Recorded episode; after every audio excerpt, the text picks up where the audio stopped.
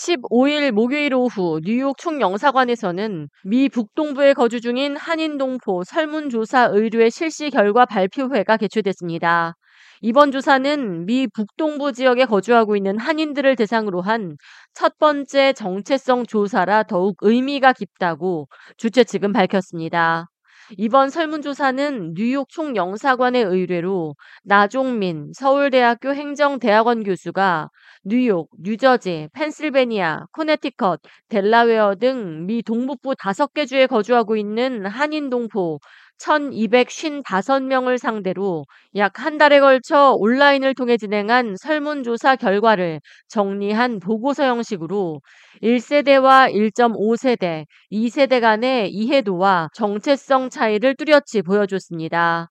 현재 전 세계 193개국에 거주하고 있는 706만 한인 동포 가운데 무려 37%인 261만 5천 명이 미국에 거주하고 있습니다. 특히 뉴욕에는 15만 7천여 명, 그리고 뉴저지에는 13만여 명의 한인 동포가 거주 중입니다.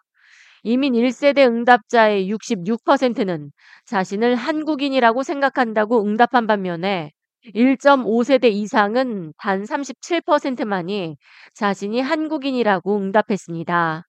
자신을 미국인이기도 하고 한국인이기도 하다라고 응답한 이민 1세대는 32%였지만 1.5세대 이상인 응답자 가운데 57%가 스스로를 미국인이기도 하고 한국인이기도 하다고 응답했습니다. 나 교수는 세대 및 연령층이 낮아질수록 정체성 확립에 어려움을 겪고 있는 경우가 많았으며 한국을 방문한 경험이 전혀 없거나 한국에 대해 잘 알지 못하는 경우 특히 자신을 한국인이라고 말하거나 한국을 자랑스럽게 여기기 어려운 것이 사실이라고 말했습니다. 응답자들은 동포들을 지원하기 위한 정책과 제도 가운데 한글 학교 지원 및 한국어 교육 확대가 5점 만점 가운데 4.57점으로 가장 중요하다고 생각하는 것으로 드러났습니다.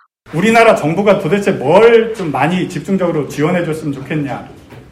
대부분 다 중요하다고 나오는데 보시면 아까 제가 말씀드렸듯이 한글 학교 지원이나 한국어 교육 확대를 제일 많이 동포님 분들께서는 생각하고 계십니다. 차세대가 한인 정체성을 확립할 필요가 있다고 생각하는지에 대해서는 40대 이상의 연령은 매우 필요하다는 응답 비중이 70에서 80% 이상으로 높았지만 30대는 58%, 20대 이하는 46%로 연령이 낮아질수록 정체성 확립 필요성을 중요하게 생각하지 않는 것으로 드러났습니다.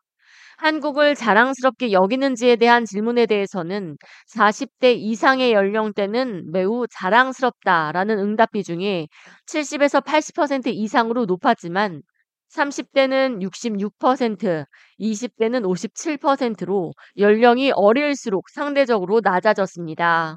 이번 설문조사를 진행한 나 교수는 세대가 거듭되고 연령이 낮아질수록 한인 정체성 및 모국과의 연대감이 급격히 낮아지고 스스로를 미국인이라고 응답하는 경우가 높았다고 말했습니다.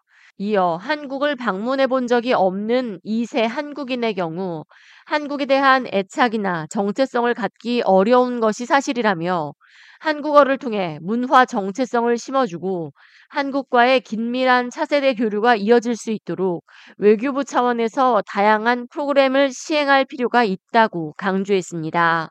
이어 한국에 대해 잘 알지 못한다면 정체성이나 자긍심을 갖기 어려운 것이 사실이라며 외교부가 인턴십이나 정부 산하 부처를 연계해 미국에 거주 중인 한인 2세, 3세들에게 어떻게 하면 한국 정부와 긴밀히 연계되고 협력할 수 있는지 더 많은 기회 제공과 홍보에 나서야 할 것이라고 언급했습니다. 나 교수는 이어 한 달에 걸친 양적 설문조사를 마치며 질적인 연구를 더 깊이 하고자 하는 열망이 생겼다며 한인 2세, 3세들과 한국을 더 긴밀히 연결하고 협력할 수 있는 방안을 계속 모색해 나갈 것이라고 덧붙였습니다. K-Radio 이하예입니다.